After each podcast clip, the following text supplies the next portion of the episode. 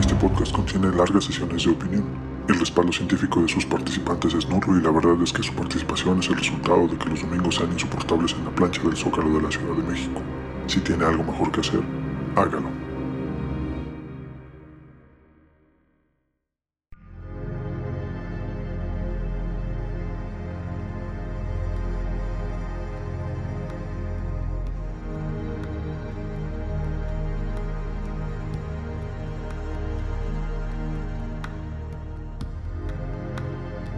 José Saramago es un referente en la literatura contemporánea iberoamericana. Representa las ideas progresistas, la izquierda, el escepticismo, la crítica, la imaginación, la protesta, el ateísmo. En su vida pública, en sus libros, la interpretación de la realidad no es algo a la ligera. Mientras Saramago nos ofrece historias donde la península ibérica se desprendía de Europa y navegaba el horizonte, o donde una pandemia de ceguera azota al mundo, también contesta con voz alzada a los clérigos, a los políticos, a los llamados líderes occidentales. Saramago es una voz compleja en palabras simples. Acompáñenos en este episodio donde analizamos los alcances del Evangelio según Jesucristo, probablemente el ensayo sobre la ceguera y tal vez en sus diferentes esferas al propio autor. Bienvenidos a las esferas aparte.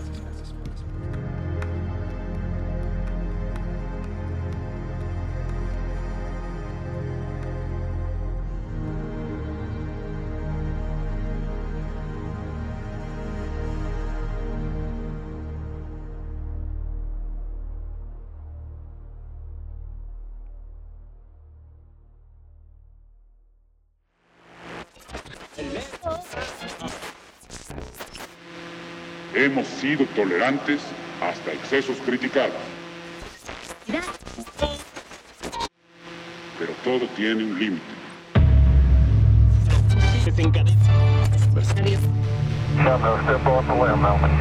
Las racias no tienen llenadera. Mientras al pueblo solo le entregan migajas.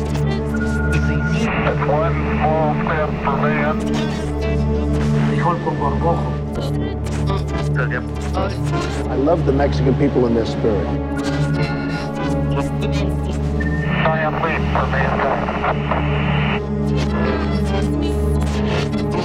But the country of Mexico is killing us, is killing us, killing us, killing us, killing us.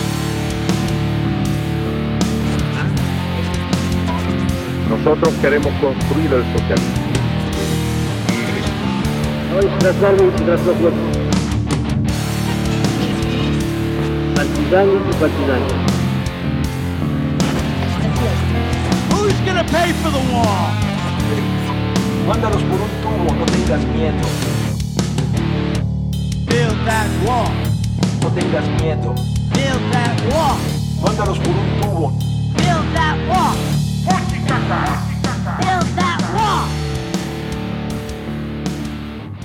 ¿Qué tal amigos? ¿Cómo están? Bienvenidos a esta nueva emisión, a este nuevo episodio de eh, Esferas Aparte. Mario no sé por qué se está riendo ahora. Eh, les damos la más cordial bienvenida. Mi nombre es Alejandro Castro. Eh, como diría Mario, buenos días, buenas noches, buenas tardes. Bonjour. Eh, este episodio es muy especial para nosotros porque regresamos de, nos gustaría decir que unas vacaciones, pero un par de cosas elementales de la vida. Entonces vamos de regreso y retomando. Le doy la más cordial bienvenida a Mario Morales desde una ubicación desconocida en el centro de África. Mario, ¿cómo estás? Hola, muy buenas noches.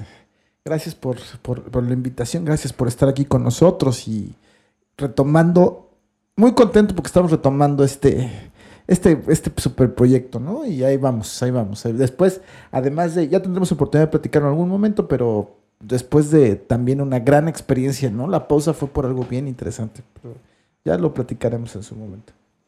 Y del otro lado, pero él sí, en la misma ciudad eh, del ombligo del mundo, que es la Ciudad de México, a José Luis Pérez Sandoval. Aquí los saludamos. ¿Cómo estás, Pepe?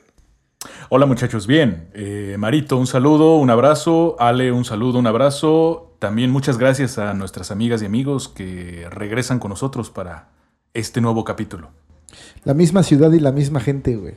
La misma ciudad y en la misma gente. Hay una novela de Taibo que es así, ¿no? Este, la misma ciudad. En la misma ciudad, pero esa es en, en Madrid, resulta. Y hay una canción de Juan Gabriel El Divo, güey, que es Seguramente está inspirada en eso. en es la misma ciudad y bolerista. con la misma gente, güey. Pero te falta barrio, mi chavo. Eh, me falta barrio. Eh, resulta que te iba a decir algo. Bueno, le mandamos un saludo a, a- don Paco Ignacio Taibo II desde esta trinchera.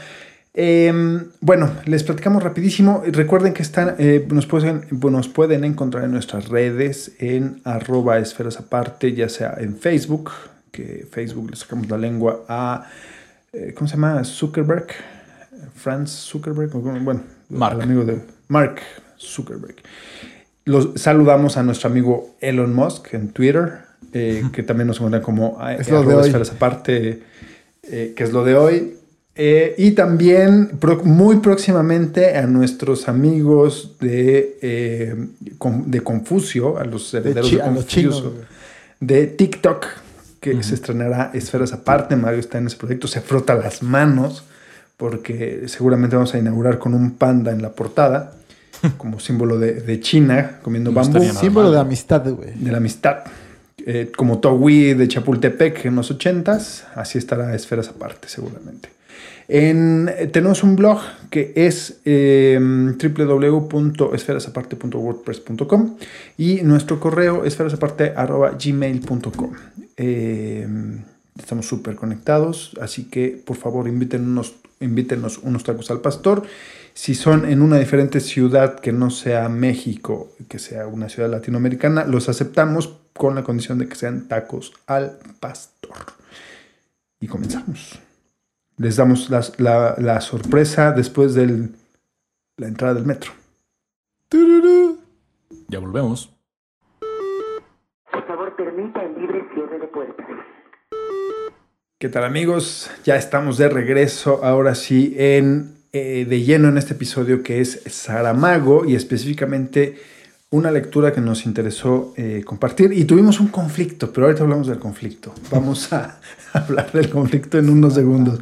El- el- eh, vamos a centrar esto sobre el Evangelio según Jesu- Jesucristo, que bueno, si usted es católico y conoce la Biblia, como un 900 millones de humanos en este planeta, no más, ¿no? Más de como 2.000, 2.000 millones de humanos en el planeta, eh, pues no hay un spoiler que, que sea válido en, un- en- en este tipo de libros. Pero antes de eso, les voy a dar una breve reseña de quién es José Saramago, por si usted vivió abajo de una piedra en los últimos 30 años, porque ya vimos que el 75% de nuestros eh, podcast escuchas tienen nuestra edad.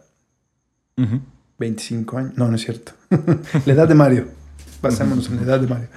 Entonces, con ese 75% de los que La ustedes son señor. contemporáneos, ¿cómo? La edad del señor. La edad del señor, 33. Eh, le, le damos una rápida, le- les doy una rápida lectura de esto. José Saramago nació en Asinaga, Portugal, en noviembre de 1922.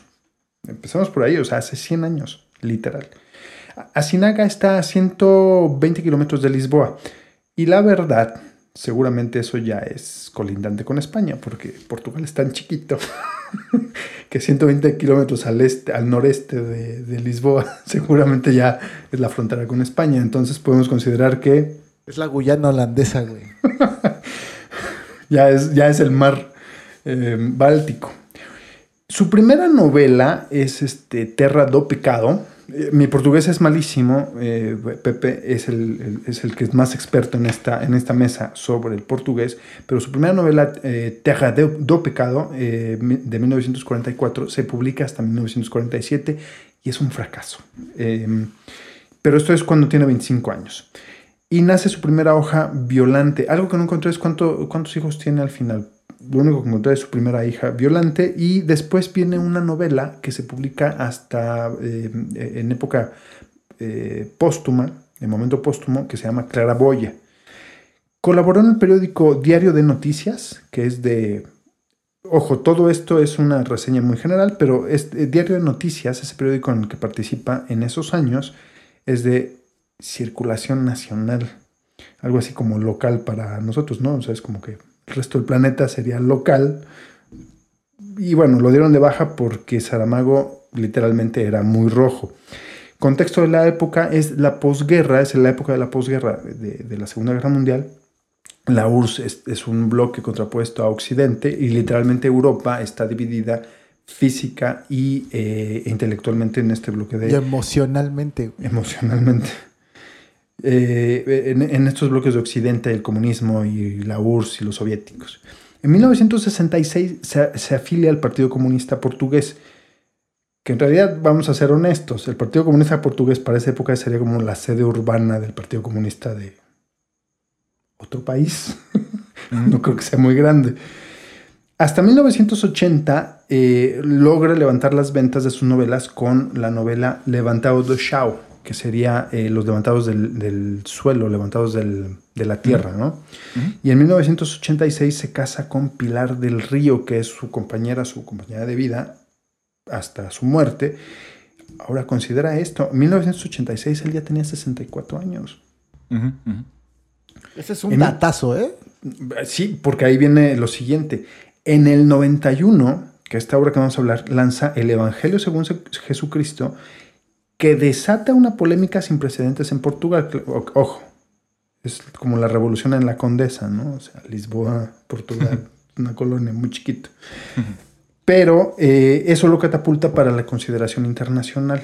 Según Wikipedia, porque la verdad la monografía de Wikipedia está muy buena, se dice que el gobierno portugués vetó su candidatura al Premio Literario Europeo, porque así, literal, ofendía a los católicos. Y ahorita vamos a hablar de eso. En represalia, Saramago, por esa acción de vetarlo, se muda a Lanzarote, que es, es eh, un, otra gran comunidad en las Islas Canarias, que son un pequeño, un pequeño islote en el Mediterráneo, que pertenecen a España. O sea, imagínate, te sales de Portugal por el conservadurismo de Portugal y te vas a España, ese, esa punta de lanza de la modernidad y el progreso de la sociedad moderna. O sea, e, estas cosas que dices, pero, a ver. Pero estás hablando de las Islas Canarias, ¿no? Que debe ser un Está bien. Ibiza, fiestas, rave. A eso fue. O sea, si en el 86 que se casó tenía 64 y en el 94 se muda a las Canarias a sus 70, casi 70, seguramente Ibiza fungió. Era esos raves. En 1995 lanza Ensayo sobre la ceguera que tuvo una, su respectiva política, eh, política película en 2008 con eh, Fernando Mireyes en la dirección y que seguramente recordarán algunos como porque Gael García Bernal es protagonista. Sobre todo aquí en Latinoamérica fue como muy conocido ese papel, ¿no? El de Gael García Bernal. Y finalmente en el 98 se le otorga el Premio Nobel de Literatura.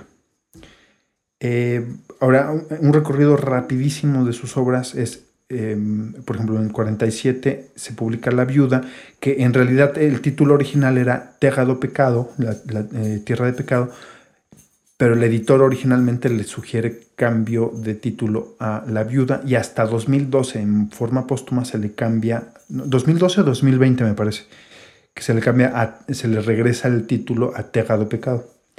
Eh, manual, manual de pintura y caligrafía del 77, Levant, eh, levantado del suelo, los levantados del suelo del 80, que es lo que platicamos hace un momento, que es la historia de varias generaciones de campesinos portugueses hasta eh, la revolución de los claveles en los 70. Eh, Memorial del Convento de 1982, donde habla de las condiciones de vida del medioevo, un buen tema. Eh, el año de la muerte de Ricard, Ricardo Reis de 1984, La Balsa de Piedra, eso está fumadísimo porque es eh, la península ibérica se desprende del resto de Europa y comienza a navegar por el Atlántico. Historia del cerco de Lisboa de 1989. El, el Evangelio según Jesucristo de 1991. Es la. Bueno, ahorita vamos a hablar de la, la original versión de la vida del fundador del catolicismo. Ensayo sobre la ceguera del 95 que es la, la, extraña epidemia, una extraña epidemia, o pandemia más bien, que condena a, es a el la humanidad. apocalipsis zombie, güey. Ese ensayo sobre el apocalipsis zombie. Exacto. Eh, todos los nombres del 97, La Caverna del 2000, El Hombre Duplicado 2002, Ensayo sobre la Lucidez 2004, Las Intermitencias de la Muerte 2005, El Viaje del Elefante del 2008, Caín de 2009. José Saramago muere el 18 de junio de 2010 a los 87 años. O sea, una vida muy longeva, muy productiva, muy, muy eh, versátil, ¿no? También.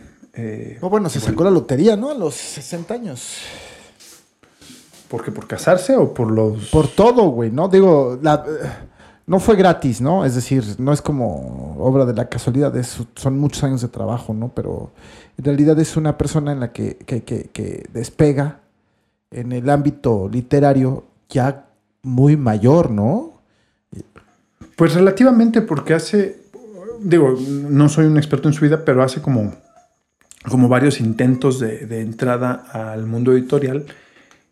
Eh, por ejemplo, en sus biografías, de una forma muy breve, porque tiene en ensayos, tiene los cuadernos de Lanzarote, tiene como eh, escritos retrospectivos sobre su, experiencia eh, humana y habla se habla mucho de cómo entra no solamente al mundo literario, sino que se va convirtiendo de reportero a dirigente de... Eh, Saramago tiene un tema interesante porque es una especie de dirigente sindical de periodistas, ¿no? O sea, de momento dirige un periódico, de momento... pero lo van eliminando de las nóminas porque es muy rojo. Eh, estas ideas, mm, yo lo pondría como progresista de izquierda, o sea, es un comunista tal cual, y él tiene que enfrentarse al desencanto del comunismo que representa ese comunismo de los 70s y 80s que nosotros nos tocó vivir la colita, ¿no? Que, todo el mundo lo vivió. Pero esta parte del libro que de, lo, que vamos a hablar, el Evangelio según Jesucristo, causó un revuelo y hasta la fecha eh, está, no, es que esté vetado, pero sí causa escosor en ciertos sectores, en ciertos bloques. Ahora sí, Pepe, Pepe, tú, tú no, el ensayo sobre la ceguera lo no, comentaste que no lo, ese no lo conocías, ¿no? No lo conozco todavía. ¿La película? No. No. no. Pero en el Evangelio. Sí, el Evangelio sí. ¿Y te gusta? Sí, sí, sí, sí. Sí, por muchas razones, ¿no? Digamos que, este, así como para empezar, digamos, el, el, Evangelio es una novela, una ficción de Saramago que implica una nueva concepción de la vida de Jesús, ¿no? Más o menos. Y por tanto el cristianismo.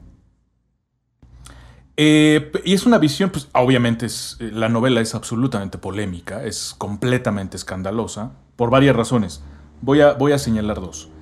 Eh, lo valioso, si, alguien lo quiere ver de esa manera, lo valioso del, Evangelio según Jesucristo tendría dos perspectivas, ¿no? Por un lado, es la, es la lectura, como decía yo, es, es, revisitar la vida de Jesús dos mil años después. Con lo que todo eso implica, es decir, dos mil años de cristianismo, ¿no? Después de dos mil años de cristianismo. Eso por un lado. Esto lo hace polémico, porque el libro recoge, obviamente, un montón de, cuestiones políticas. El libro tiene una serie allí de elementos que se pueden analizar desde un punto de vista político, de justicia, de administración, de economía, ¿no? Cuando habla de la, del pueblo que se dedica a pescar. Eh, y, bueno, habla él de, un poco de los, de, los ajustes que hay que hacer y de las cuestiones que hay que tomar en cuenta para la organización socioeconómica del poblado, ¿no? Y todas estas cuestiones son modernas, son, son eh, de nuestro tiempo, son preocupaciones de nuestra época y que aparecen planteadas este, o proyectadas, digamos, en aquel mundo. Eh, esto lo hace eh, evidentemente muy polémica. Mucha gente diría, bueno, pues está llena de elementos eh, anacrónicos, ¿no? En el sentido de, em, de que no puedes calificar o no puedes tú criticar una sociedad tan antigua con elementos tan modernos, ¿no? Entonces, a toro pasado, bueno, pues sí, este, pasan todas estas cosas. Pero el otro, el, otro elemento que hace escandalosa la, la, propuesta de Saramago, pues que es es que es la relectura del cristianismo y de la vida de Jesús de un señor ateo y comunista, ¿no? Que esto lo hace... eh, Claro, digo, porque humaniza, ¿no? Humaniza Pero- le da, le da, bueno, e- es que es muy polémico porque la iglesia seguramente te dirá, el cristianismo es humano, ¿no? Entonces no necesitamos que venga un señor, este, rojillo, Que ni siquiera cree, que ni siquiera cree en Dios, ¿no? que ni siquiera cree en Dios y que además es un rojillo, es un comunista, nos va a venir a nosotros a enseñar este, el humanismo de- de Cristo, ¿no? Entonces, más bien yo creo que lo que hace José Saramago es, yo no vengo a sustituir el humanismo de los cristianos, sino a plantear uno nuevo, ¿no? Entonces, bueno, la, la- la novela es profundamente escandalosa. A mí me gusta mucho. Me gusta mucho, ya en términos personales, digamos, mi parte favorita de la novela es la vida de José. Es Ujú. cómo va contando Porque toda se la agarra de los huecos, ¿no? Es como, eh, o sea, agarra una especie como de hiedra narrativa en donde eh, la, la Biblia tiene huecos que, ojo, para hacer este trabajo, o sea, nada más de pensar hacer este trabajo, tienes que considerar no solamente la Biblia, sino que tienes que considerar los 30 eh, evangelios apócrifos que descartó Gregorio IV cuando hace la Biblia, el Nuevo Testamento. Entonces, cuando, si tú consideras eso, entonces ya puedes tener una idea de dónde están las grietas o dónde están los huecos de la historia, que en el caso de. José, ¿no? Sí, sí, y, y a mí la primera, la primera parte este, es, mi, es mi favorita. Eh, la segunda, a partir de la muerte, a partir de la crucifixión de José, ojo, crucifixión de José, la gente dirá, no, es la de Jesús. De Jesús, No, no, la, la del papá. en, la, en la novela... José el este, carpintero. José el carpintero es crucificado casi de manera accidental, casi sin deberla ni temerla. Este, eh, a partir de allí, obviamente empieza una nueva historia ya con la tragedia de la familia sin el patriarca. O sea, una familia tan antigua sin el patriarca, bueno, pues se las ven. Y además con tantas bocas que alimentar, ¿no? Tiene nueve hermanos. Entonces, este, empiezan los problemas de, de- esta índole. Y además el, muchacho se va, ¿no? El José, eh, perdón, Jesús, eh, el muchacho pues decide irse de la casa, ¿no? Este, y casi casi deja abandonada a la familia. Cosa polémica, ¿no? Pero bueno. No, y no, Ya no solamente abandona a la familia, se lleva los zapatos de José. Sí, sí, sí. Todavía se llevó lleva la herencia. Eh, siendo el mayorcito, siendo el que tendría que quedarse a. Pero bueno, en fin, este, se ha interpretado esto como una. Como una. un símbolo de la crisis de la adolescencia, ¿no? Este, de la edad de la punzada y todo esto. En fin. Para mí, esa parte de la novela.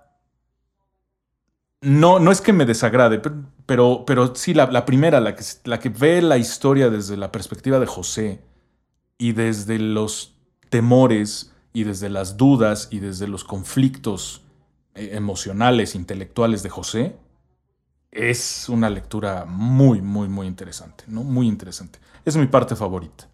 Entonces, bueno, este, les dejo la, la palabra para que ustedes ahonden en lo escandaloso. No, no, de no, esta- de ahondando en eso, porque me imagino, tú, Mario, tú eres religioso, Mario, en ese No, sentido. pero O sea, nada, nada. na- Además, nada. te quiero platicar, te, quiero platicar, y seguramente Pepe lo recordará, eh, que justo cuando se- eh, la primera gran crisis, bueno, no, la- no sé si la primera o la más fuerte, quizá fue la segunda y la más fuerte sobre, eh, sobre mi concepción de, de- Dios. Lo, lo conversamos saliendo de la universidad, no sé si lo recordará Pepe, que me acercaba, me acerqué con él incluso el día que hicimos nuestra pequeña fiesta eh, privada de, de- de fi- de fin ¿no? Este, lo, lo, lo llegamos a conversar ahí en la borrachera que nos aventamos antes de agarrarnos a chingadazos con los guantes, ¿no? En casa.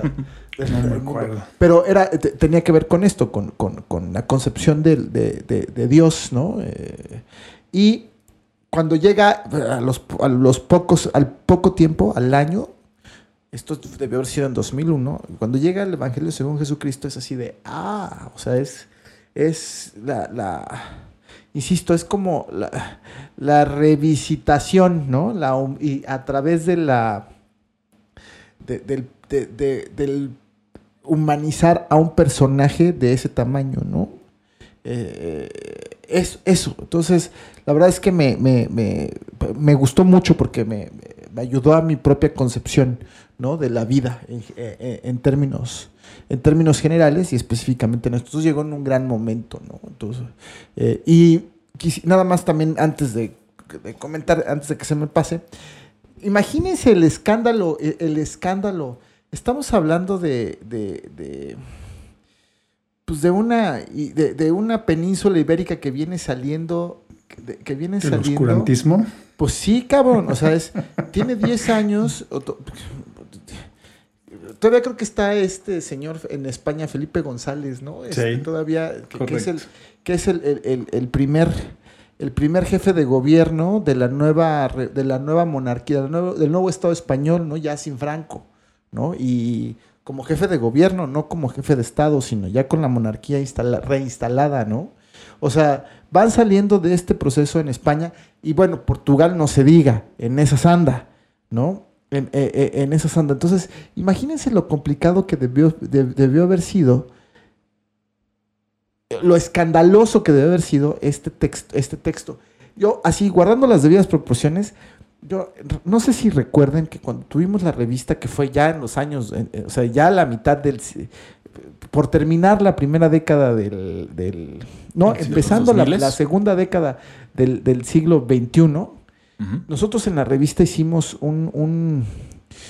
un, un, eh, un mm. número, un número, y a mí me, un número que dedicado a este, a este tipo de temas. Y a mí me, yo les presenté un ensayo eh, que se publicó en la revista en ese momento, que eh, lo titulé incluso así, cuando las mujeres dejaron de ser diosas, ¿no?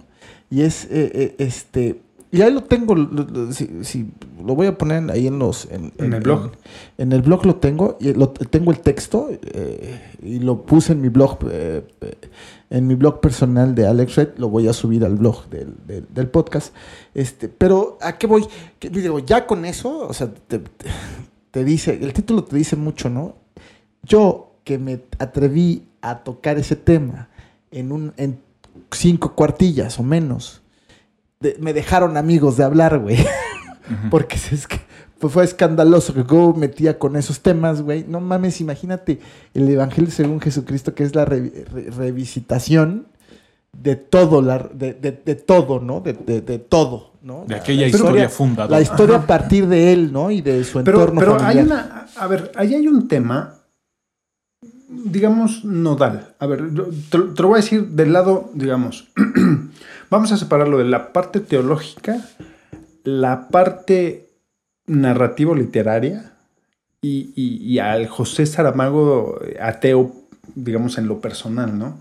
Y digamos, en, en, estas, en estas tres aristas, el punto nodal es que él respeta el, el, sentido divino, digo, divino entre comillas, o sea, el sentido mitológico de Jesús. O sea, sigue siendo Jesucristo, o sea, uh -huh. el hombre convertido en Dios. O sea, uh -huh. sigue respetando la idea de que Jesús es engendrado por el Dios judío y sigue respetando la idea de que eh, tuvo un encuentro con, con en, en, el desierto durante X cantidad de días, que para él son minutos, eh, que los ángeles lo visitan, que, que María, por ejemplo, hay, hay, pequeños puntos en que difiere de la historia original, pero él sigue respetando este punto, que, que Jesús es divino, es, es, es heredero directo del Dios, que Él es el Dios encarnado. Y el problema de Jesús es asumirse, o sea, su, su, conflicto interno es asumirse al interior y al exterior como Dios encarnado, como heredero del Dios. Y, y además conocer, bueno, ahorita adentro de ese punto, pero en eso que menciona Mario, me parece que no, o sea, para mí, para mí, que yo, yo coincido con Saramago en, en el ateísmo, coincido con Saramago en en muchos aspectos, no en todos, pero él respeta la figura. Lo único que hace es mover algunos detalles y no sé qué molesta. O sea, bueno, sí entiendo que molesta, pero no debería eh, causar tanto escosor porque sigue respetando la, la, la, se ciñe a la historia.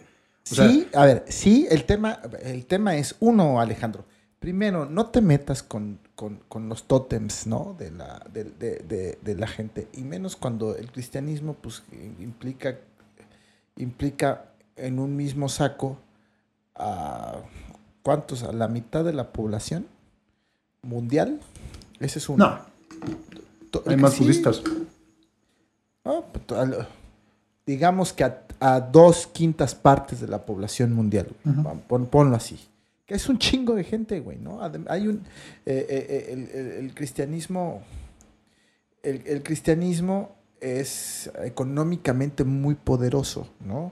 Es políticamente muy poderoso. Güey, ahí están, la- ahí están los gringos, güey. Ahí está la No, Europa a- rica, a- ¿no? sí, Ajá. pero ojo, aquí lo que ataca Saramago no es al cristianismo, o sea, porque tú tienes No, que diferenciar no, no, dentro del cristianismo. Claro.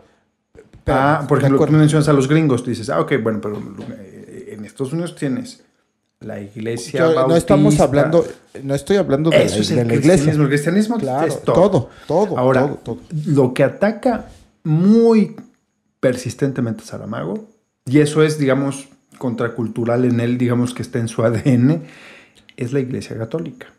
Yo- o sea, eso- fíjate que sí y no. O sea, sí, sí y no. A mí me parece que cuando tú humanizas, humanizas la concepción de Cristo, de Jesús Cristo, ajá, porque lo humaniza, finalmente la, la, la divinidad se presenta en forma de madre naturaleza, ¿no? Después de que tienen sexo José y María, ¿me explico? O sea, Pero es lo mismo que decir, el espérame. luteranismo y el calvinismo. o sea, Claro, es el mismo espérame. sentido, es la misma, el mismo Claro. principio, digamos. Claro, pero eh, eh, sí, pero ahí estás hablando, espérame, a eso voy. Eh, eh, atacas esa concepción, o sea, primero es, estás bajando del, del- del pedestal a la, a la madre de Cristo, para empezar, ¿no? Ujú. Para empezar. Dos, además la estás situando en el justo contexto en el que se encuentra y que a veces perdemos de vista. Y, ahí es donde digo, no solamente, sí, sí, al, al catolicismo, sí, yo creo que además al cristianismo en general, al catolicismo en particular, pero al judaísmo también le da una pinche zarandeada, cabrón, cuando habla de todas las costumbres, ¿sabes? Y del modo de pensar, de- del, del modo de pensar y de actuar, ajá, de los, judí- de los judíos, de, la, de, de- de- las costumbres, de las costumbres judías. O sea, que ahí es donde también eh, mi punto es, no solamente es el catolicismo, es el cristianismo en general con estos dos puntos. Entendido el cristianismo como todo eso, por eso me refiero, es un tótem, güey. O sea, es cuando tú pones, insisto, déjame insistir en esto, cuando tú metes o cuando tú, cuando tú te metes con el nacimiento, con la, no con el nacimiento, con la concepción, con la concepción de Jesús, ya te metí, ya, ya estás, Con todos. eh, ya, ya estás hiriendo, claro, güey, ya estás A hiriendo. todos. Sí, Ya- y ah, adem- sí, te entiendo. además- A ver, te entiendo esa parte. Y por eso lo dividí en tres. La parte teológica, la parte narrativa y el, el aspecto personal de San Juan. En la parte teológica, cualquier cosa que digas sobre Jesús, o sea, nada más con el hecho de, de escribir Jesús, Evangelio y Cristo en la misma oración, ya tienes un pedo. Entonces ahí, todo lo que tú me digas en la parte teológica, que, que si Jesús, que si el diablo, yo no te puedo decir nada, porque no hay mucho que decir, es cierto. Ahora, en la parte narrativa, como personaje Jesús en la novela, ¿es importante la concepción de Jesús? No, porque es más importante no, no su concepción. Es más importante José, ¿no? No, tampoco, Ahí. sino su genealogía. O sea, es decir, su origen divino, porque eso le va a causar el conflicto como personaje de decir, asumirse como un Dios encarnado, y, a- y al asumirse como Dios encarnado, ahí Saramago absorbe un conflicto que es muy difícil de tomar en un, en un escritor. Es como, como toma, o sea, tú tomas a un personaje y le das ciertas circunstancias y le das un conflicto. A ver, actúa tú solo. Y en este caso es Jesús. Y en ese punto dices, madres, ¿qué va a ser? O sea, eh, tú eres un, un ciudadano judío, eh, campesino, que, que nace en, en, esas circunstancias y le dices, ahora eres el Dios encarnado. No quiero.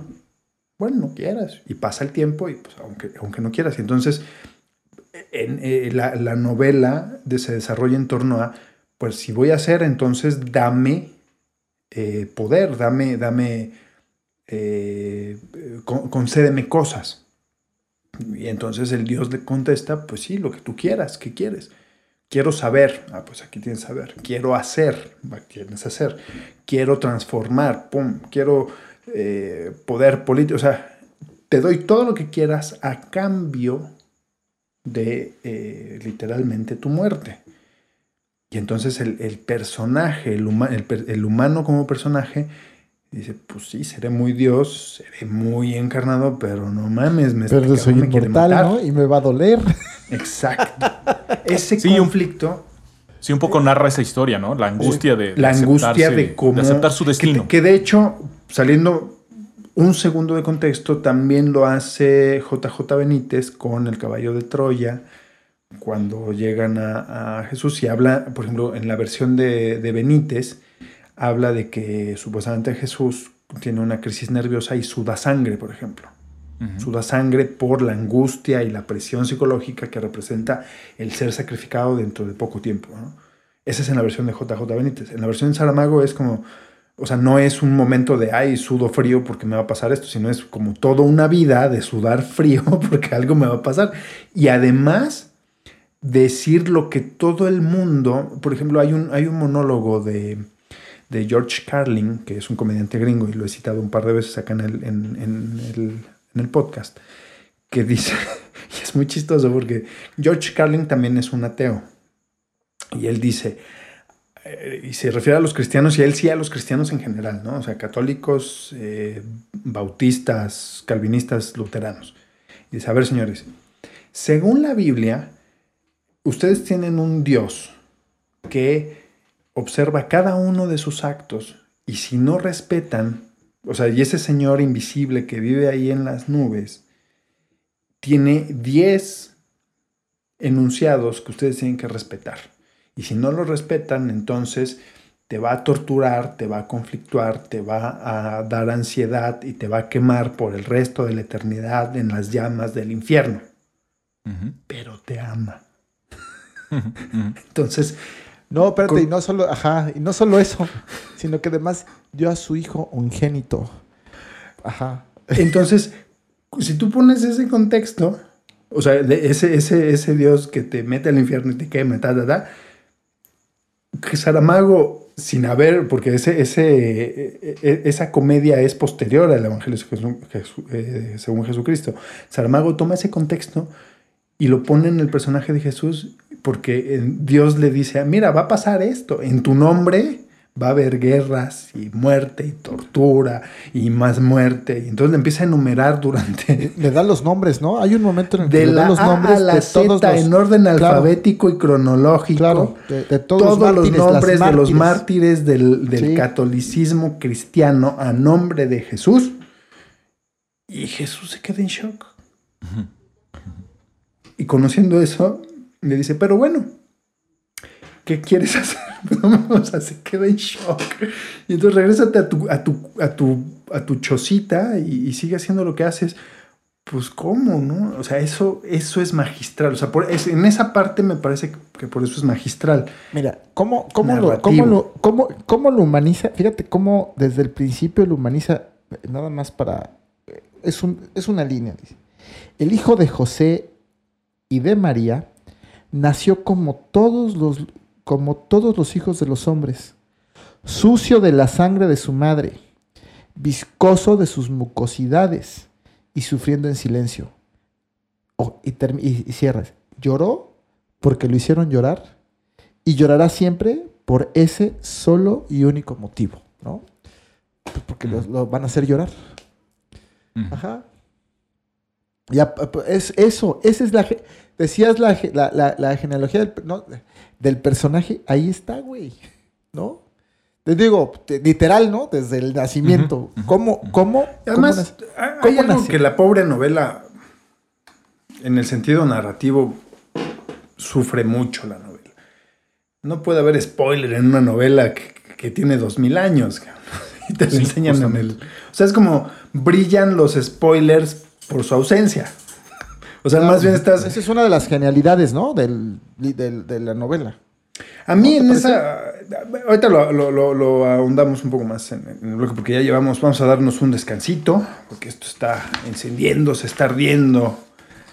Y ahorita lo hablamos. Este, vamos a un descanso rapidísimo y regresamos. Les recordamos nuestras redes sociales que son arroba esferas aparte en todos lados y nuestro correo eh, esferasaparte arroba gmail.com, nuestro blog esferasaparte.wordpress.com y regresamos.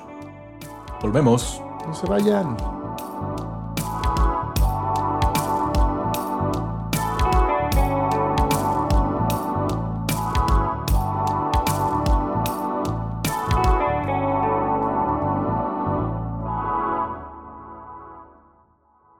Esferas, esferos, bienvenidos a nuestro segundo bloque del día de hoy. Gracias por acompañarnos.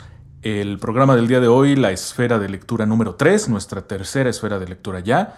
Esta ocasión dedicada a José Saramago y a lo que creemos que es su obra más representativa, más famosa, o por lo menos la más polémica, que es el Evangelio según Jesucristo. Bien, yo quería comenzar este segundo bloque con algo muy, eh, muy parecido a lo que planteaba Alejandro al final del bloque anterior, y es justamente esta cuestión, ¿no? Miren, eh, cuando estaba yo leyendo y, pensando en términos generales sobre esta, sobre esta novela de José Saramago, eh, no pude pasar por alto el programa que dedicamos, que si no me equivoco es el programa anterior, nuestro capítulo número 5, que dedicamos a Matrix Resurrections.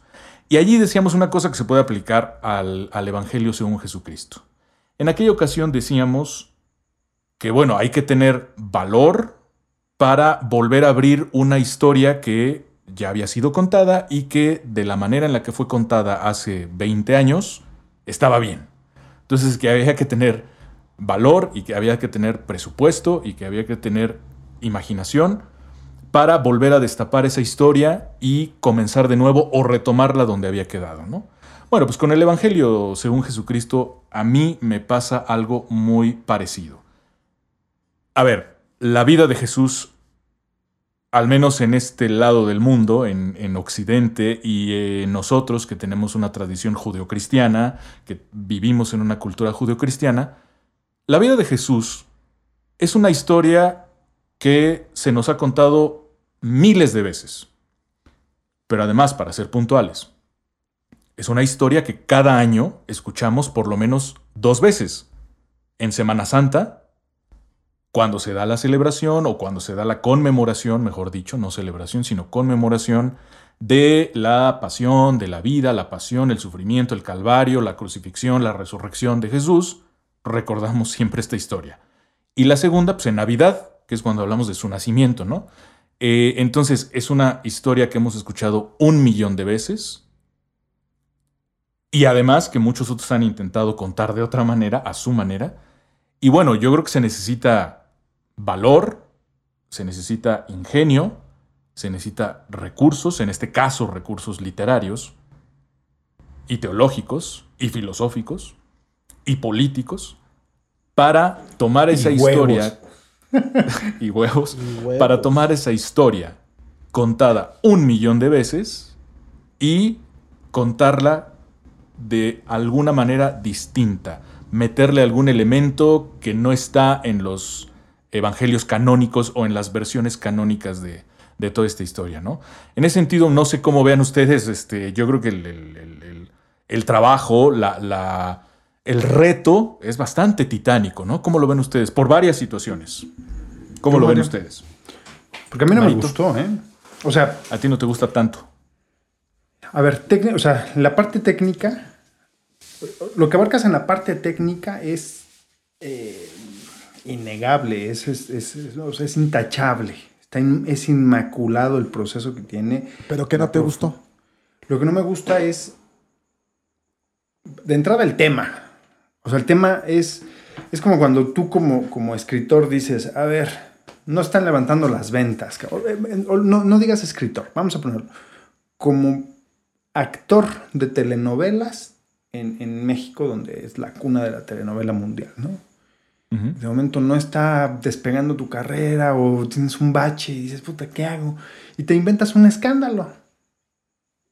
Y vas y te inventas un escándalo y te agarras a trancazo en un antro y, y entonces te inventas de, no, es que queden en el hospital. Entonces ese, esa bulla te crea rating, te crea... Eh, te, vuelve a poner en, el, en la... Te vuelve a poner en, en, las luminarias y entonces reactivas la, la, la carrera de, de, alguna manera o despegas en este sentido de, eh, de, escandaloso. Y si tú ves la carrera de, de José Saramago en ese punto, pues es un... Ojo, no es que sea incongruente porque imaginativamente hay muchísimo antecedente de cómo, de, cómo existe eso, ¿no? Eh, por ejemplo, la balsa de piedra pues es una obra, o sea, no monumental en cuestión del libro, sino en cuestión de idea. considerar que la península ibérica se convierte en una balsa de piedra y que empieza a navegar por el Atlántico, entonces, ¿qué le pasa a España y a Portugal? Respecto a Europa. Entonces, Desconectándose de Europa. O el, ensayo, tres años después, el ensayo sobre la ceguera, también la idea es eh, magistral. Eh, o sea, no, en, el sentido imaginativo existen los elementos para decir es, es magistral. Ahora, el elegir ese tema, obviamente te va a poner en contraposición, o sea, te vas a ganar, no lo haces para ser amigos. Entonces, ya sabes que te vas a encontrar ahí, pero es tan obvio que ya sabes quiénes van a ser tus enemigos y pues si tú siendo comunista y siendo ateo, pues en el fondo realmente te vale un comino, te vale un pepino, te vale un cacahuate que la iglesia te excomulgue, que los católicos te, te, vapuleen y que los políticos te, te eh, bloqueen premios, por ejemplo. ¿Por qué? Porque en el fondo pues le va a dar un, refuerzo a tu carrera, ¿no? O sea, es, como, no estoy diciendo que sea una forma fácil, porque, pues, por ejemplo, a ver, a ver, hazlo tú ahorita, pues está cabrón, o sea, ¿a quién te vas a, a quién te vas a O sea, tienes, lo que decíamos ahorita, tienes que tener huevos para hacerlo. Pues sí, pero es obvio que si lo haces vas a ponerte en la palestra literaria. Entonces, esa es la parte que no me gusta. Ahora, sí es magistral en el sentido, tú lo decías, hay que tener eh, elementos filosóficos, documentales, o sea, bíblicos, estudios teológicos sobre, el tema, dónde están las grietas, meterte como enredadera, como hiedra en los huecos, anclarte en eso y empezarlo a trabajar. Es complicado si hay una investigación muy fuerte detrás, o sea, hay, em, seguramente en ese sentido eh, José Saramago se volvió una enciclopedia del tema y cuando, por ejemplo, yo te lo, no, sé tú Pepe, pero cuando uno se decide como, como ateo, como dice Richard Dawkins, Dawkins em, pues tienes a veces que documentarte más que un religioso, que un católico, que un creyente, porque tienes que fundamentarte en lo que tú sabes, lo que tu instinto racional dice va por acá y tu instinto cultural cristiano, judeo-cristiano va por el otro. Entonces, para contrarrestar, para justificarte, para terminar de darte el último paso, pues tienes que documentarte. Y aquí, imagínate, para hacer la obra está, está en otro nivel. O sea, es un nivel teológico, filosófico importante. Pero de ahí a que, por ejemplo, la parte técnica de la obra, eh, la puntuación es maravillosa, es, lo, hemos, visto, la puntuación, la forma de puntuación es... es vanguardista, ¿no? Es vanguardista, no, es no hay muy su sello, ¿no? Es el sello de Saramago, pero es parte de su estilo y está perfecto. O sea, ahí lo puedes identificar y está bien. Ahora, cuando habla eh, por ejemplo, del diablo, este, se presenta el diablo y el pastor, y están en el valle, y las ovejas, estas representaciones, este simbolismo, hay, todo ese simbolismo está puesto de una manera tan simple que parecen las mismas parábolas de la Biblia puestas al servicio de la obra narrativa. Está genial. Ahora, hay cosas que para mí no funcionan, son como, como, como como dibujos para niños. Es como cuando lees un cuento para niños y de pronto ves y dices, pues está buena, está buena la historia, pero pues es un dibujo para niños. Así lo veo. Por eso no me, no me termina de cerrar. Eh, a lo mejor estoy mal, pero esa es mi opinión. Marito. A mí me, a mí me encanta. Yo lo, incluso lo he platicado en alguna otra. En algún otro programa cuando hemos hablado de libros, cuando hablamos de nuestros mejo- de nuestros top 3 libros o top 5, no recuerdo en la primera temporada, yo les decía, yo, yo les decía que eh, eh, el Evangelio según Jesucristo estaba eh, en estos primeros lugares, ¿no? Por, por, por muchas razones. Uno, primero lo que comentaba al principio del programa, el, el- el- llegó además en un momento en mi vida de, de, de- de- De definición. de definiciones personales, ¿no? Eh, espirituales personales, ¿no? Eh, uno, dos, eh, pues además lo tengo firmado por ese cabrón. Entonces, ¿Sí? entonces Sí, sí, claro. Es, eh, Ok. lo- lo- les Cuando lo fuimos yo- a ver. Les recordaba, aquí está, mira, aquí está la firma. eh, la- y ya, ya la comparé con, mira, firmadito por don José No, no se ve. Saramago. Ahí se va. Ujú. Yo tengo el de la ceguera, el de- del ensayo. Sí, así es la Firma-. No, bueno, pues lo llevé así. Ve cómo está puteado mi libro. Así se lo llevé, güey, ¿no? O sea, así, así, así se lo llevé. Este. Y. y- porque además. eh, era, era, andábamos de groupies, era una época en la que además también andábamos de groupies de, de diferentes eh, Estrellas, digamos. de diferentes estrellas de la literatura, sobre todo hispanoamericana, ¿no? Hispanoamericana, Ajá. sí. De- sobre todo eh, hispanoamericana. Entonces, no puedo dejar de recordar, y lo voy a meter ahorita en este momento, el- el- el- el- la cachetadita, que, la palmadita que le dio a, a, a- Sereno, a nuestro amigo Sereno, que como dice Sócrates, lo traiga a fuego lento. Este, o que esté, pues que esté chambeando chingón en el programa de testigos protegidos en el que esté, en el que esté colaborando, ¿no? Eh, que eh, recordábamos al principio del programa que fue justo cuando lo vimos la primera vez de las dos veces que al menos sé que lo vimos juntos. Antes de que le entregaran, el- antes de que le, le dieran el premio Nobel, ¿no? Entonces, este, en, en- en el 98, güey, eso es un chingo de tiempo. Y, y pues esta vez que vino en 2003, que, que vino a firmar, ya pues ya era, ya era un Nobel, ¿no? Ya, ya había pasado. Eh, y lo fuimos, nos fuimos a formar desde las seis y media de la mañana, güey, allá en el Fondo de Cultura de, de, de, de, Coyoacán, güey, ¿no?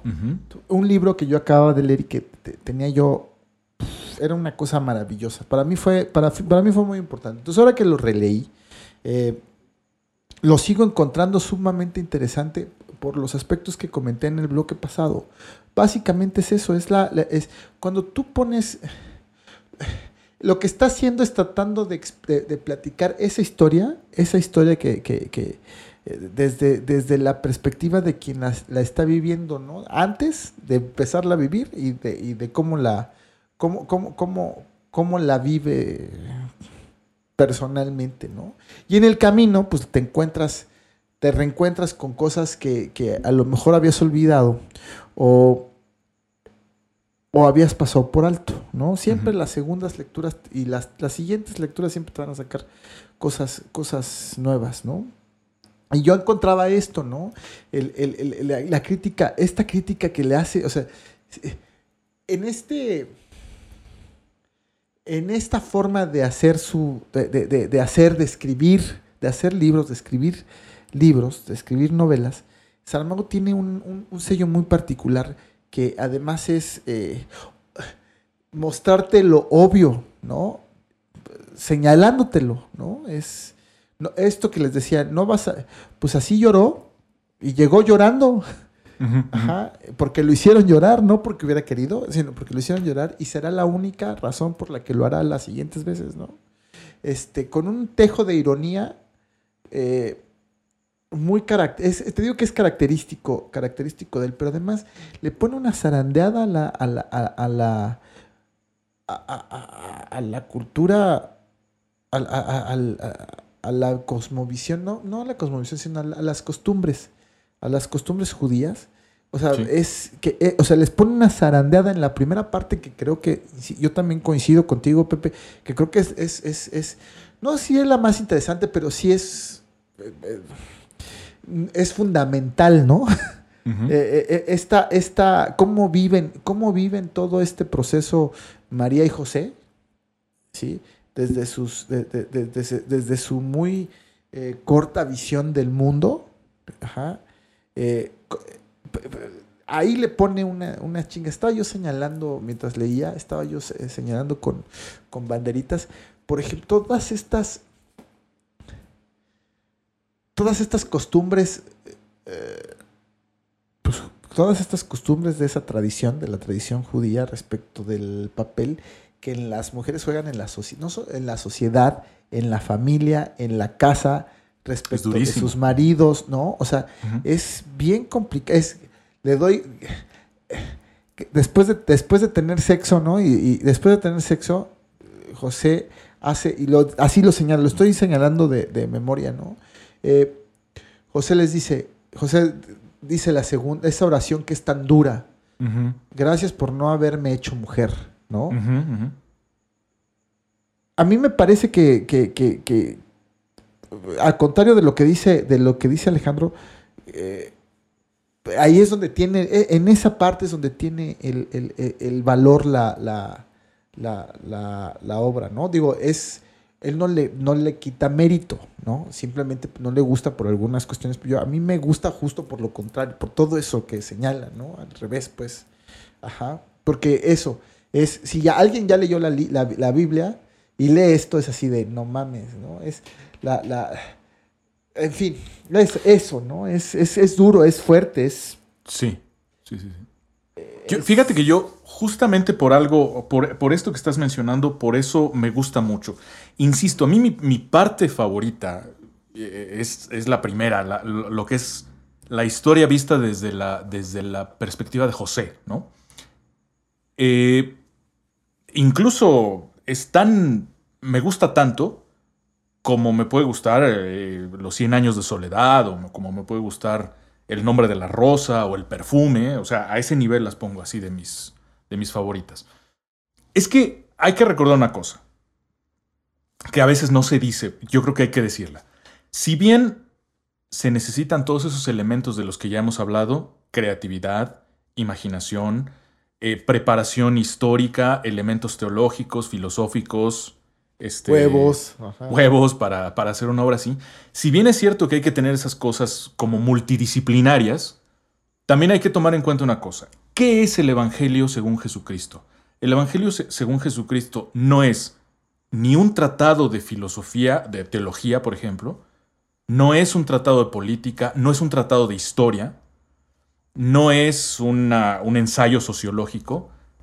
El Evangelio según Jesucristo es una novela. Es una ficción. Como tal, es una ficción. Entonces, como tal, lo importante de este libro, para mí, es la parte narrativa, la, la ficción literaria, ¿no? Y en ese sentido, yo creo que a- para mí lo muy valioso de la obra es justamente cómo José Saramago tiene la capacidad de detenerse en historias que si tú lees la Biblia original, la canónica, la, la sacrosanta, no están que es la interpretación de todos estos hechos desde la perspectiva de José. También es cierto que no está la de María, pero aquí una mujer literaria podría decir, bueno, yo voy a es- escribir el Evangelio desde la perspectiva de María.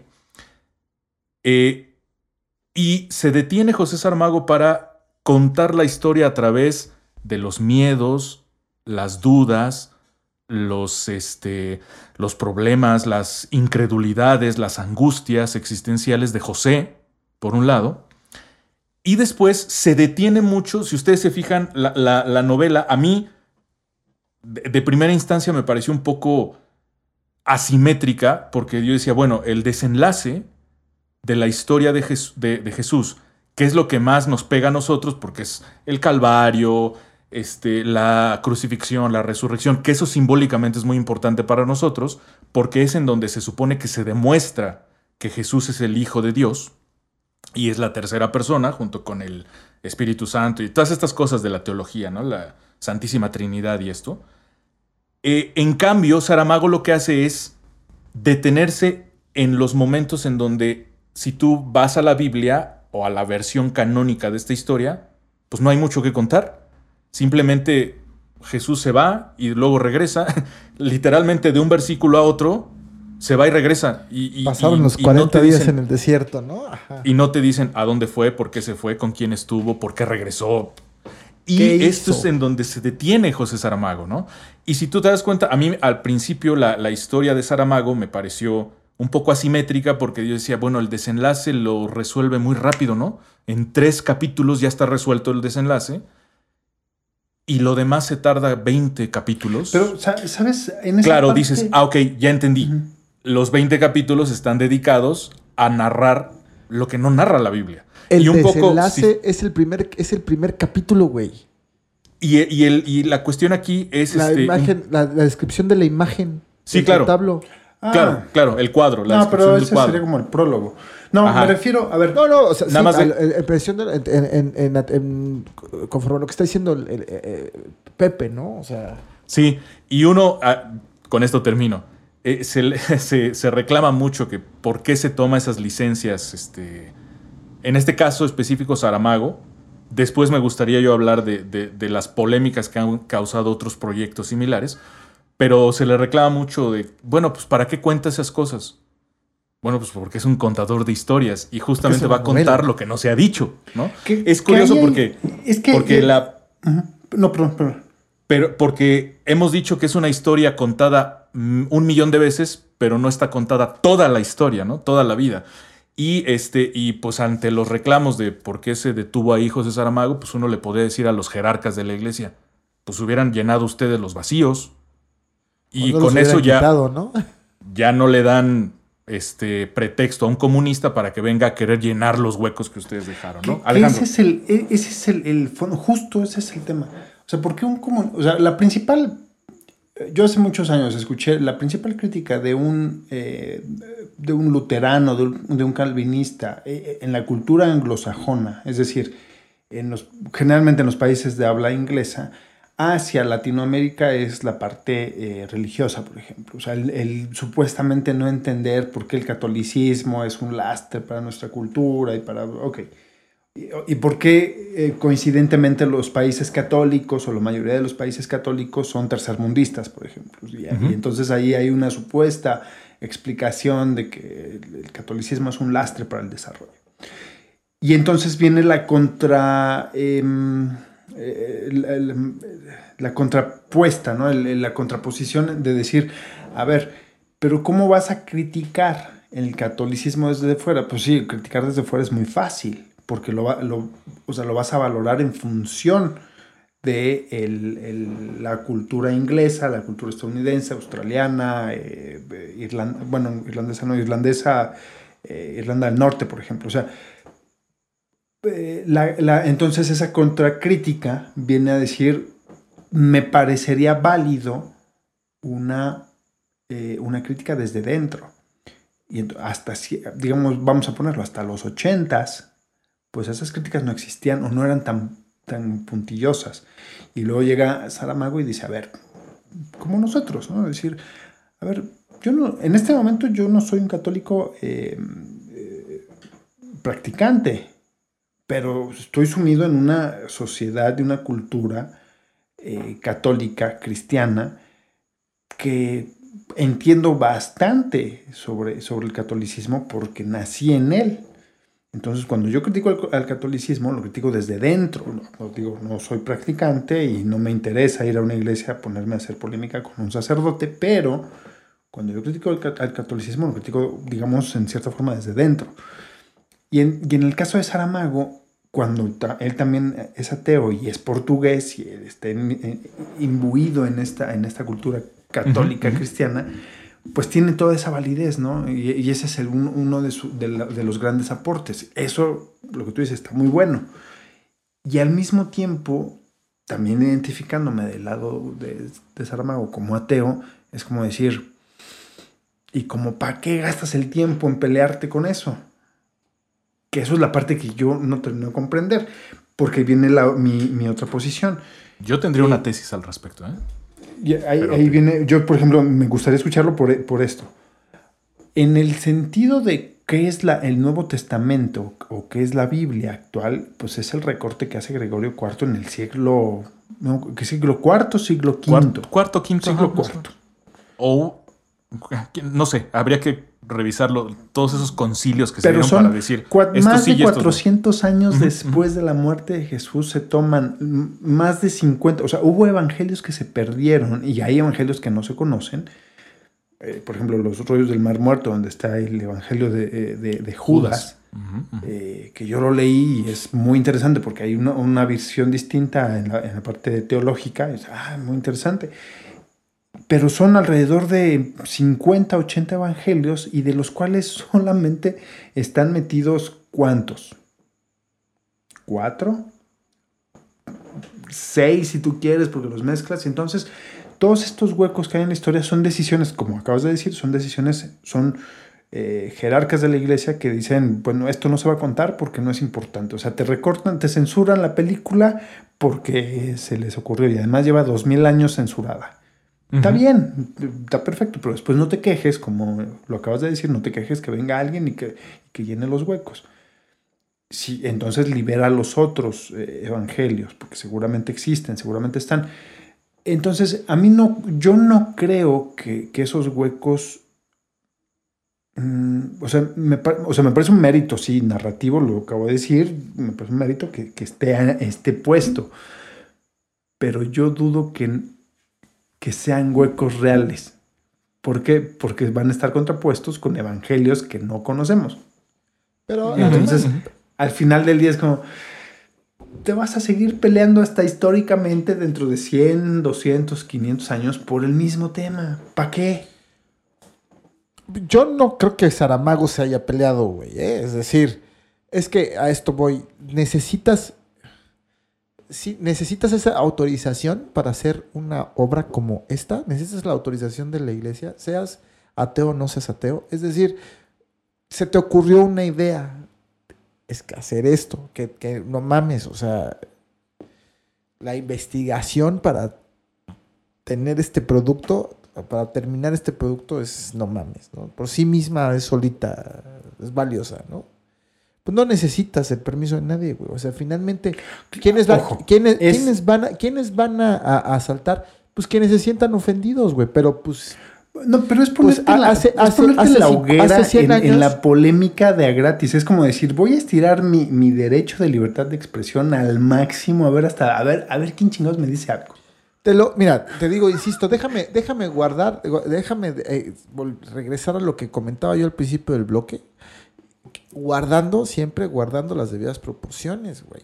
Pero, pues, ¿qué, güey? O sea, es incendiario, pues incendiario es la gente, el tema es lo que dices y cómo lo dices. Porque, por ejemplo, a nosotros, a mí me puede pa- parecer escandaloso e incendiario por, por, por la carga ideológica que tiene un libro de Miguel Ángel Cornejo, ajá, ¿sabes? O sea, ¿sí? Pues, ajá, pero pues no por eso lo voy a quemar, güey, ¿sabes? O sea, no, creo que no es, no es el tema. Entonces, eh, eh, yo te digo, lo es, escribí las, cuando las mujeres dejan de ser diosas, dejaron de ser diosas, este, y no mames, o sea, no te llovió. vayas. Güey, hubo amigos que me dejaron de hablar, cabrón, o me hablaron para reclamarme, güey. ¿Y qué te Porque eso lo publicamos, ¿no? En- en- Prácticamente Bueno, pero es que también tú tienes amigos del seminario, amigos. Esto te no mames, ¿no? Entonces, Hiciste un saramago, ¿no? Saramagué, ¿no? Entonces, güey, no necesito, y yo no necesito el permiso, o sea, no necesito, no necesitamos el permiso de nadie para hacer, para hacer esto, güey, ¿no? En la A ver. cultura en la que estamos puestos, porque No, si hablas, por ejemplo, de, de- de la Europa, hace, hace 200 años en, Ah, en la. Nueva España, o sea, es, es el Te quemaban, güey, ¿no? Cla- Claro. Es que, ese es, es que O sea, estás poniendo tu el derecho en el Sí. límite. Estás provocando, es provocar. Claro, porque ya puedes hacer, porque ya puedes hacerlo, porque finalmente, pues, ¿qué significa el, el- el- lo vimos esta- cuando platicamos de las películas, la, eh, pues, Cinema Paradiso, güey, ¿no? Esta posición del curita de censor de las películas, güey. O sea, no en un pueblito pequeño, güey, ¿no? ya en pleno, o sea, eh, entrado ya en los años 70, todavía, bueno, no, 60 todavía, ¿no? De la película, todavía era el censor, ¿no? Mientras, porque tenía el, el control del cine, hasta que llegó la empresa, ¿no? Y ya no pudo, ya no pudo pararla, ya no pudo ejercer la censura. Pues claro, porque les quitas, les, le, le- le quitas ese poder, pues ya no estás en edad media, güey. Ya el oscurantismo, ya no te puedes guardar la información para ti, güey, ¿no? Además los medios de comunicación hoy en día te, te lo impiden. Ahora, si nos es- podemos especular, claro que podemos especular. ¿Lo tendría medido Saramago? Pues seguro sí, güey. A lo mejor no sabe, lo- no estoy tan seguro que, que haya pensado que puede ser el éxito que fue, ¿no? No lo sabemos. Eso es especula ese es el terreno de la especulación, güey, ¿no? Sí, puede. Sí, no, no descarto Sí, yo la. sí me explicó. Sí. O sea, es Sí, eso, güey. Pues eh, eh, eh. No, hay- no, no descarto yo la idea de la tesis de, de Alejandro de, la, de comprar una polémica para volver al, al foco o, o algo, algo parecido, ¿no? Pero yo tengo otra hipótesis. Este, es tan sencilla que hasta me da pena decirla, pero bueno, la voy a tener que decir. A ver. Ya que me provocan, ya- por- ya que por me qué se compró, ¿Por qué se compró Saramago este, este, este tiro? ¿Por qué se compró este problema? Bueno, una de las hipótesis es pues, porque lo iba a hacer famoso, ¿no? Iba a vender muchos libros y podría cobrar buenas regalías. Pero hay otro. Eh, Saramago es muchas cosas. Es portugués, es hombre, es moderno, es comunista, es... Pero no hay que olvidar que también es una cosa, es un escritor. Y hasta donde yo tengo entendido, los escritores viven de contar historias o les, les gusta mucho contar historias. Entonces, es un reto casi hasta ontológico, muy interesante, casi una obsesión, diría yo, ponerse a pensar en la... Ustedes saben que eh, la, la- la- la vida de Cristo ha sido presentada como la más bella historia jamás contada, ¿no? Dicen. La más bella historia jamás contada, no más que no nos la cuentan toda. Tiene muchos huecos, tiene muchos vacíos. Yo me imagino, me imagino, como yo no soy escritor, me imagino que un escritor así muy, muy obsesivo y muy profundo y muy, muy eh, arraigado en ese, en ese arte, para él debe ser casi una obsesión contar lo que pasó en esos huecos. O sea, tú no me puedes venir a aventar la más bella historia jamás contada y que tenga estos huecotes, ¿no? Sí, sí, sí. Es como, es como Qué un bueno. cuadro. Imagínate que yo te presento el, el- el más grande cuadro jamás pintado y la mitad no está. Dices, ¿qué huele? Pues Pero que también al final es una, es una, ta- también es una técnica narrativa. O sea, mantienes el suspense. O sea, Sí, sí. que ojo, no estoy justificando la censura de la, de, de la jerarquía e- eclesiástica. Ni nosotros estamos diciendo que lo estás haciendo, ¿eh? Para que, que- pa' que. Pero Ajá. eso, eh, el que Gregorio, el concilio de Gregorio IV dijera, pues vamos a quitar esto para que sea más, no, digo, como dice Mario, especular. Eh, pues vamos, vamos a cortar este pedacito de la historia para que sea más interesante y se imagine la gente. ¿O no? Que bueno, la, espérame, la explicación teológica de por qué unos evangelios sí y otros no, esa es muy concreta y tiene que ver con el dogma cristiano, ¿no? O sea, estos señores dijeron, en aquella época, dijeron, estos evangelios que contradicen la naturaleza este, De lo que queremos. divina. De lo que divina estamos buscando. del Dios que estamos planteando. Claro. Entonces, estos no nos convienen, porque estos dicen otra cosa. Y Pero los canónicos sí, estaba- los canónicos sí revelan al Dios que a nosotros no- o al Jesús que a nosotros nos gusta. Y sus razones tendrán, y, y mira que son Pero muy había- es ¿eh? que- pero bueno. Sí, sí, sí. Digo, no, tampoco, o sea, digo, una, una polémica teológica aquí es una tontería, pero sí hay un tema en los, en los otros evangelios, en- no, no es que se humanice a Jesús, sino que los aspectos divinos que se revelan, hasta donde yo tengo entendido, porque tampoco los he podido revisar todos, me voy a dedicar a hacerlo, como seguramente lo hizo Saramago, pero eh, los aspectos teológicos o eh, divinos que revelan de Jesús son contradictorios a las leyes que ya había impuesto la, la iglesia. Ejemplo, Claro, claro. Uno, de los, un- uno de los evangelios habla de que las mujeres repartían la euca- Eucaristía, es decir, eh, oficiaban misa, porque tenían el mismo derecho divino de hacerlo por herencia de María, por, de las dos Marías, de María Magdalena y de María eh, Madre, Madre Concepción. Entonces, cuando lo- la jerarquía de la iglesia dice, puta, pues, pues si yo pongo esto, ¿cómo justifico Exactamente. eh, que somos todos hombres aquí adentro? Pues no se puede, pues quítalo. Y va en contra de la idea de que la mujer es el vehículo del diablo. Entonces, como ellos primero eligieron pues, que la mujer es el vehículo del diablo, es la tentación, pues ya no pueden ahora salir con que siempre no. Y eso. Y entonces, no, entonces Es ese lo quitas porque es obvio que pues, nos va a dar en la madre. Ok, entonces ya lo quitas. Entonces hay otro evangelio que habla de eh, la- las familias. Me, me sale como el título del libro de, de Carlos Fuentes, ¿no? De las familias felices. Pero las familias felices habla de que no importa la raza, no importa la religión, no importa el sexo. no- o sea, bueno, no, no es que no importe el sexo, sino que se permite el amor libre siempre y cuando sea amor. Ujú. Bueno, pero entonces, ¿cómo voy a permitir eso? Porque entonces ahora tengo. Y el matrimonio. monja. Exacto. Sí, ajá, entonces, ¿cómo ajá. controlo el matrimonio? Ah, no, entonces. Entonces tienes que, se tiene que oficiar el matrimonio autorizado por la iglesia. Pero es que ningún eso. Ah, no, pero.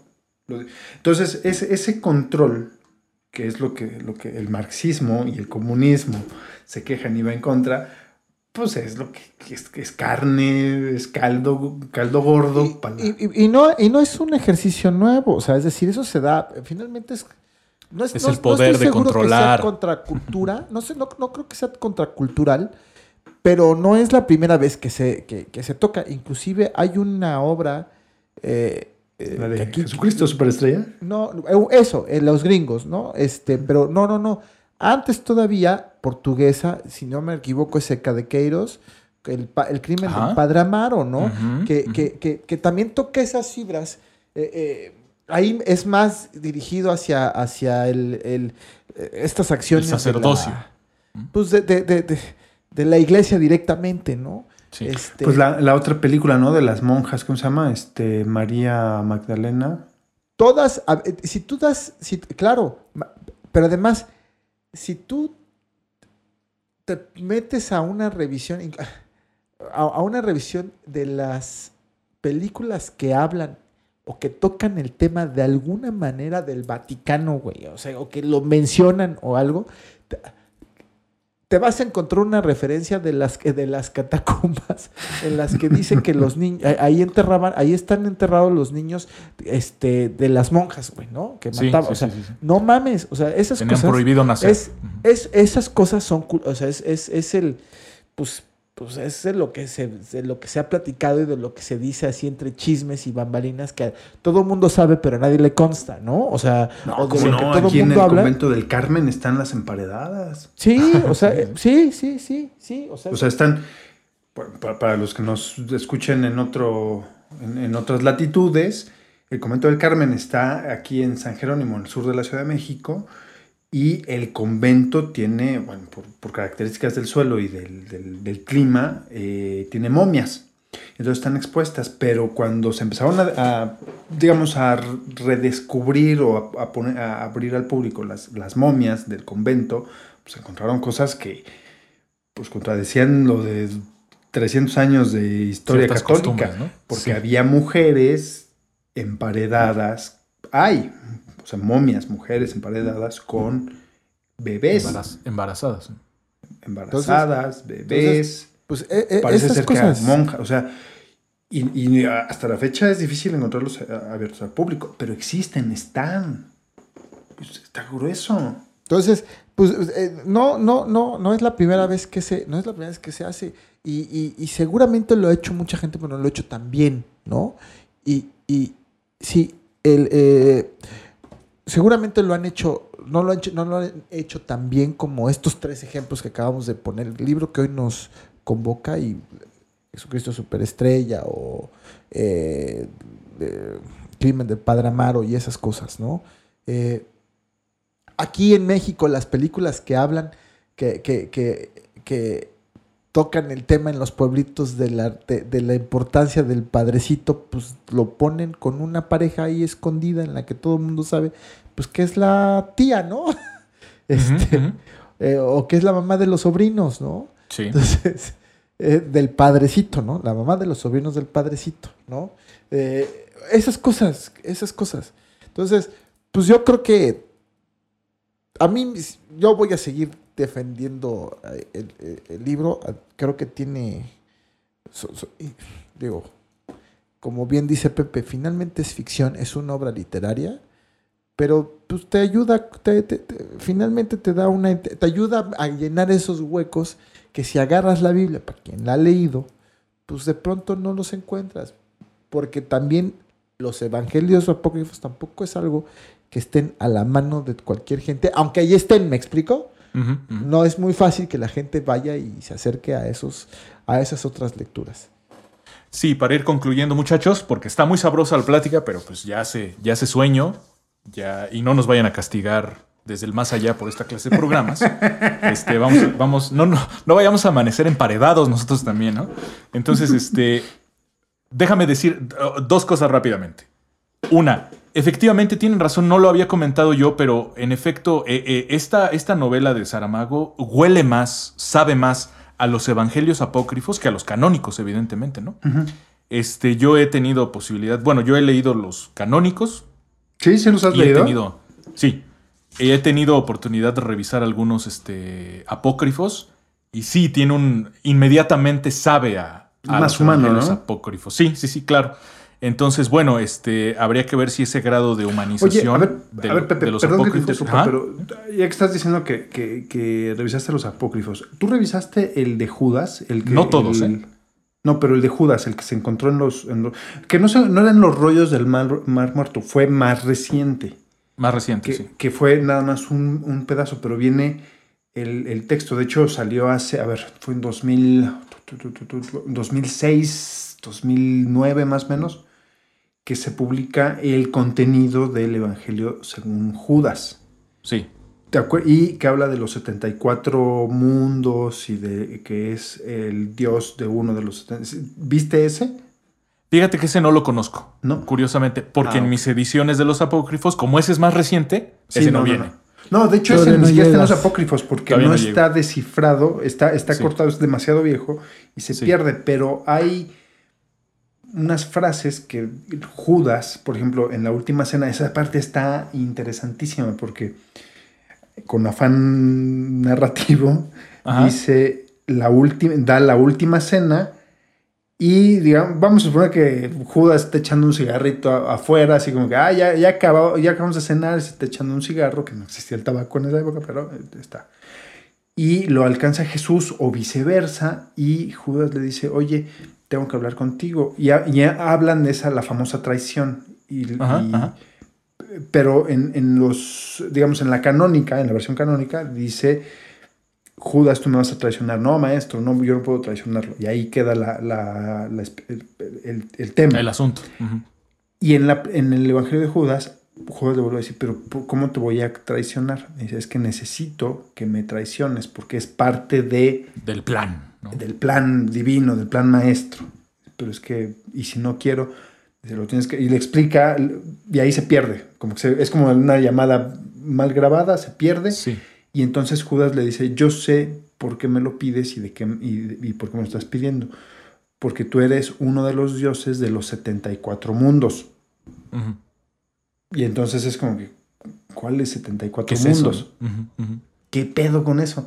Y entonces ahí hay, tiene que haber una explicación de una concepción alternativa al judaísmo que de los 74 mundos corresponden. No se sabe exactamente qué.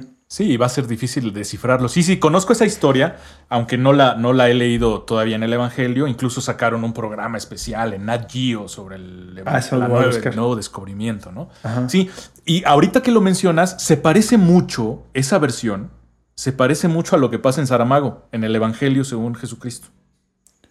Eh, no- sí, porque el Con plan Judas. maestro. O sea, Con Judas Iscariote, cuando le dice, es que es parte del plan, tiene que ser así.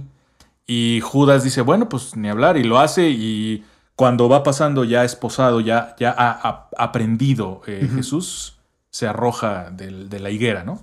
En fin, Eh, la- luego está la tradición agnóstica, también viejísima, del cristianismo primitivo, que trae unas ondas muy esotéricas y muy viajadas, que bueno, en fin, como no se trata tanto de, de la vida de Cristo, sino de la vida de Saramago, este, yo lo dejaría ahí. Pero sí, huele mucho la novela de Saramago, huele mucho a los evangelios apócrifos, ¿no? Huele a Como azufre. que de ahí se nutrió. Huele a azufre de este lugar todavía. Pero bueno, para ir quitando ese, ese olor a azufre de este lugar, vamos, vamos diciendo ya nada más me gustaría, no me gustaría irme sin mencionar que si bien es cierto que la novela de José Saramago es muy polémica y es muy escandalosa, también es cierto que hay que decir que este tema va a generar eso, ¿no? Como decía Alejandro, meterte con, con la religión Con este, cualquiera, católica post- con cualquiera, ¿eh? Con Prácticamente cualquiera. con cualquiera va a generar un gran escándalo. No hay que olvidar, por ejemplo, la última tentación de Cristo, que es Esa. una cosa parecida, una obsesión parecida a la de Saramago, ¿no? De contar la historia pero de otra manera.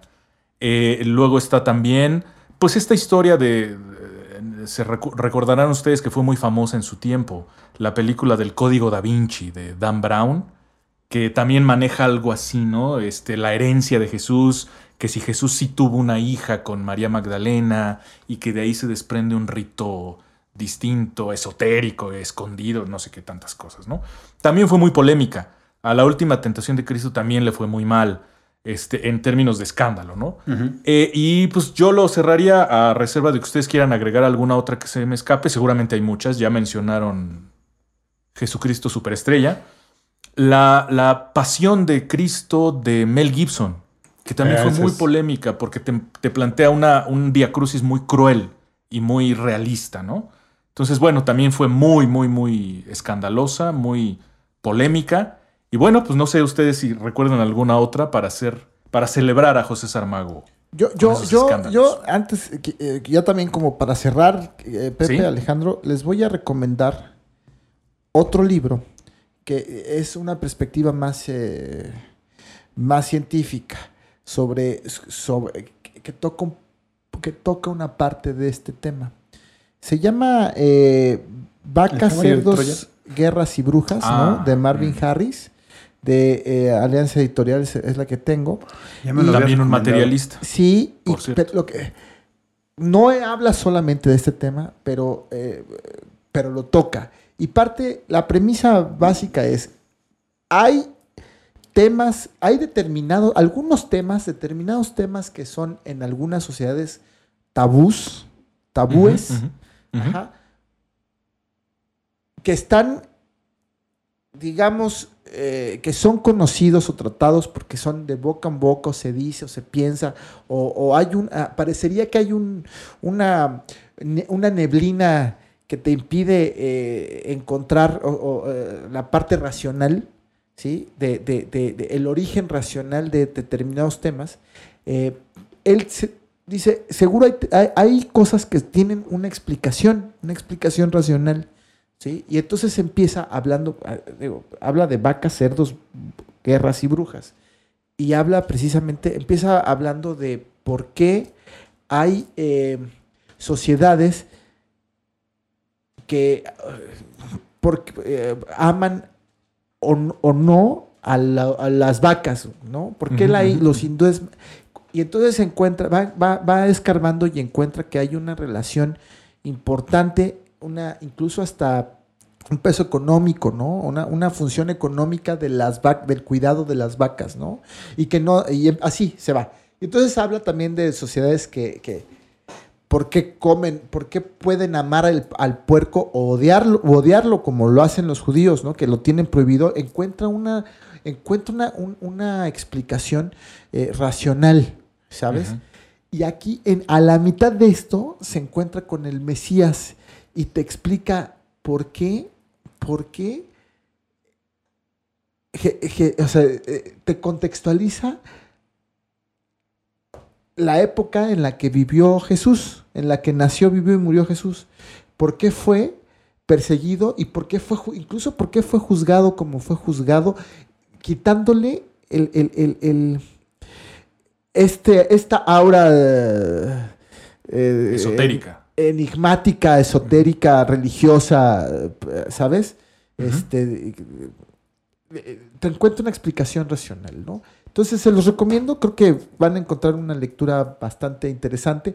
No es una novela, es un ensayo, eh, es, es, un ensayo, pero está escrito de manera muy, muy amigable eh, y les puede gustar. Por supuesto, voy a recomendar que lean el Evangelio según Jesucristo y algunos otros, otros libros de don José Saramago que, que ya no vive con nosotros, ¿no?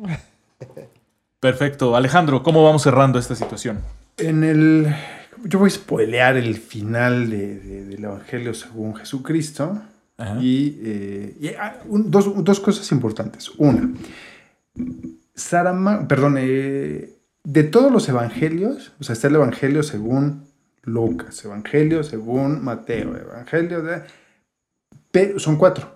Pero obviamente el tema de Saramago es poner un evangelio según Jesús. O sea, la, la, versión, es lo que decía Pepe, pero el título para quien conoce, debería ser así, para quien conoce realmente la Biblia, real, la Biblia canónica y, y un poco de los evangelios apócrifos, incluso en los apócrifos, ni uno solo es de Jesús. ¿Por qué? Porque Jesús no dejó nada escrito. Entonces, solamente el título Evangelio según Jesucristo, el Evangelio según Jesús, eh, Jesús te habla de, eh, te caus debería causarte ya esta polémica en dos cosas. Primero, porque no hay, como Jesús no dejó nada escrito, entonces no había un Evangelio de Jesús. Ah, Uno. Y dos, Jesús teológicamente, Jesús es el hombre, Cristo es la, la, divinidad y Jesucristo representa la divinidad encarnada o la divinidad hecha hombre. Entonces cuando Saramago, y Saramago escoge la palabra Jesucristo, hablando de que no fue Jesús, fíjate lo que está, el mensaje que te está poniendo en el título, sea, no fue Jesús el humano, el uh -huh. que dejó el Evangelio. Tampoco fue Cristo que bajó del monte Sinaí a hablarle a Moisés para darle... No, fue el Dios encarnado. No, o sea, la, la, mezcla de estas dos cosas fue la que hace el Evangelio. Entonces, es como... El, o sea, el título es provocador a profundo, madre, sí, o sea, profundo o No, profundo, o sea, si no lo, si, o sea, si no, si en el título no lo ves, ¿qué es esto? Ajá. Tienes un pedo. Oye, Porque si, en el entonces- título no, si en el título no lo ves, seguramente cuando te encuentres con la relación con María Magdalena, ahí, ahí te va a caer como balde de agua fría. Que, por ejemplo, te, te lo puede filtrar o te lo puede eh, amainar un poco el- el- el- la última tentación de Cristo, por ejemplo. Este, o las especulaciones al respecto. Pero bueno, este, no, no pasa mucho más de eso. Sabina, y la otra habla, es... Sabina habla de esa relación en alguna canción. ¿no? Joaquín Sabina. Bueno, luego me la pasas.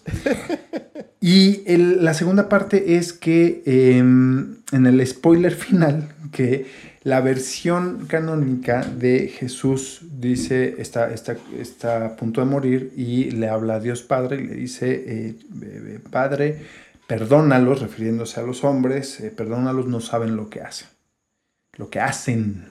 Es decir, ellos no saben lo que están haciendo al crucificar al, Dios encarnado y el sacrificio que Dios Padre ofrece hacia la humanidad.